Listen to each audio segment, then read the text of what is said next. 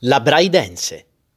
C'era da percorrere un passaggio a volte altissime, in penombra, fiancheggiato da tante statue, calchi o copie cioè di nudi classici, mutili nel sesso, quelli maschili. Non so se per ira dei compagni di Gesù o se per beffa dei ragazzi che lì accanto frequentavano le belle arti. La luce ti coglieva giù in fondo, dove il passaggio buio sbocca nel cortile. C'è subito una fontanella col mascherone che tiene in bocca un tubo ricurvo in giù.